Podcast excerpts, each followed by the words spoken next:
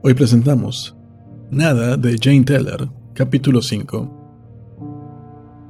Sophie vivía justo donde Taering deja de ser ciudad y se convierte en campo. Detrás de la casa de muros amarillos donde vivía con sus padres, había un descampado con una cerrería en desuso en uno de los extremos. La cerrería no estaba en funcionamiento e iba a ser derribada para poner un polideportivo del que los importantes de la ciudad habían hablado durante años. Ya nadie creía realmente en ese polideportivo, y aunque la cerrería estuviera en ruinas, con los cristales reventados y un agujero en el techo, se mantenía todavía en pie y era exactamente lo que necesitábamos. A la hora del recreo le dimos una, dos o cinco coronas a Jan Johan, que corrió hasta la ferretería, compró, pagó y volvió también corriendo con un flamante candado con código. Tuvimos una discusión acerca del código a escoger, porque todos y cada uno de nosotros pensábamos que nuestra fecha de nacimiento era el mejor. Pero al final nos pusimos de acuerdo en que el 5 de febrero, porque era el día en que Pierre Anton había nacido, 502. Fueron los números que nos esforzamos en memorizar tanto que nos olvidamos de los ejercicios y de escuchar en clase, hasta que el profesor Skildsen abrigó sospechas y preguntó si la cocorota se nos había llenado de pájaros o era solo que acabábamos de perder la poca sustancia gris que nos albergaba. No le contestamos ni uno solo de nosotros. 502. Teníamos la cerrería y teníamos el candado y sabíamos qué hacer. De todas formas, era más difícil de lo que habíamos imaginado. Piranton llevaba un poco de razón en eso de que no importaba nada y no era nada fácil juntar cosas que sí importaran. De nuevo, fue Sophie quien nos salvó. Finjamos, solo, dijo y poco a poco dimos todos con algunas trequiñuelas que nos sirvieron de ayuda. Elise recordó que una vez lloró tenía seis años y un perro Schaffer la mordió la cabeza de su muñeca, y así rebuscó a la vieja muñeca y su cabeza descuajada en las cajas del sótano, y trajo las dos partes a la cerrería en desuso. El piadoso Kai trajo un viejo salterio al que le faltaban las tapas y no pocos salmos, pero que a pesar de esto, de la página 27 a la 389, estaba entero y sin más pérdidas. Rica Úrsula entregó un peine, un peine nacarado al que le faltaban dos púas, Jan Johan contribuyó con un cassette de los Beatles que había perdido el sonido, pero que nunca había sido capaz de tirar. Otros fuimos de casa en casa preguntando a sus dueños si nos podían dar una u otra cosa que significara algo para ellos. Nos dieron con una o dos puertas en las narices, pero conseguimos las cosas más extrañas y nunca vistas. Los ancianos fueron los mejores. Nos dieron perros de porcelana que podían cabecear, que solo tenían alguna pequeña resquebrajadura fotografías de padres que ya hacía tiempo que habían fallecido, o juguetes de los hijos que habían crecido hace mucho. También nos dieron algunas prendas viejas de ropa, queridas, aunque andrajosas, incluso una rosa de ramo de novia de hacía 36 años.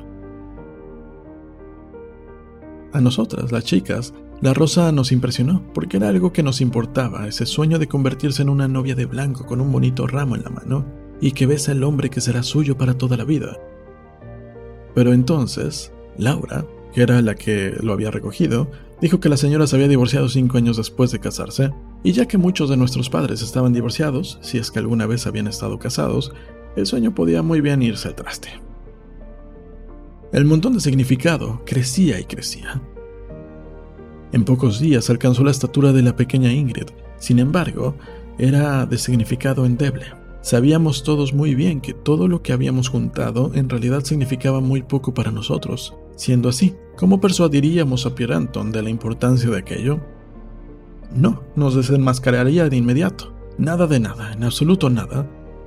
Una vez más, Jan Johan nos convocó a todos, de modo que tuvimos que reconocer que realmente existían cosas que nos importaban, aunque por supuesto, no eran muchas ni muy importantes. Pero vale, era mejor que lo que hasta ahora teníamos. Denise fue el primero.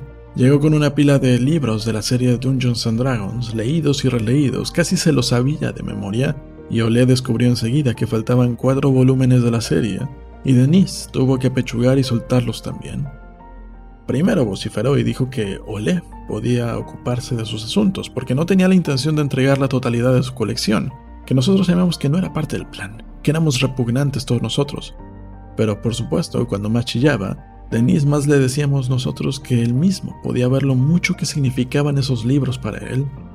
¿Y acaso no habíamos acordado precisamente que lo que más nos importara iría a parar al montón para que éste hiciera bajar a Pioranton del ciruelo?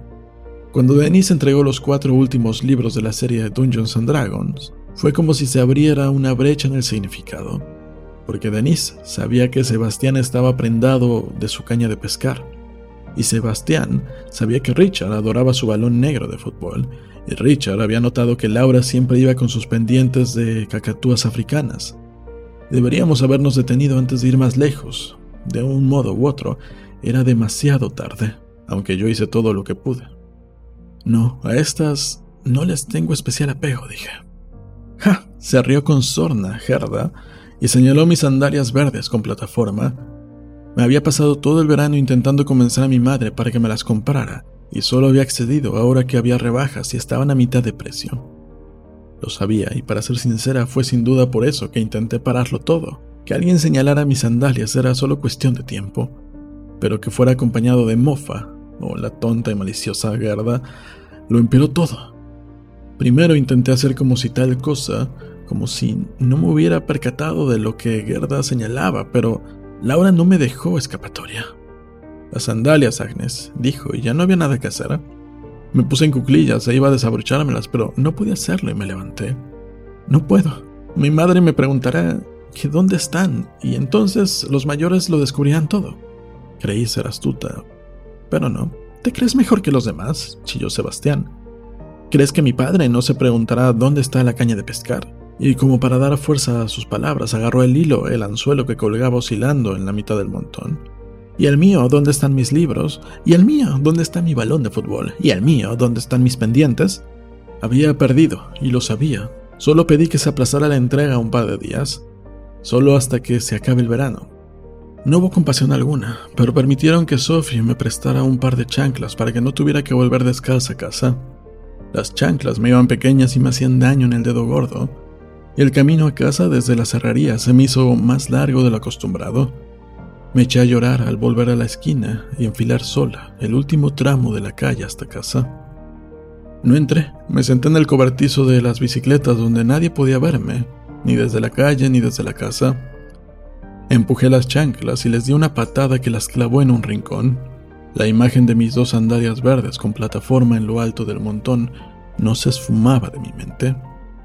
Miré mis pies descalzos y me dije a mí misma que Gerda me las pagaría.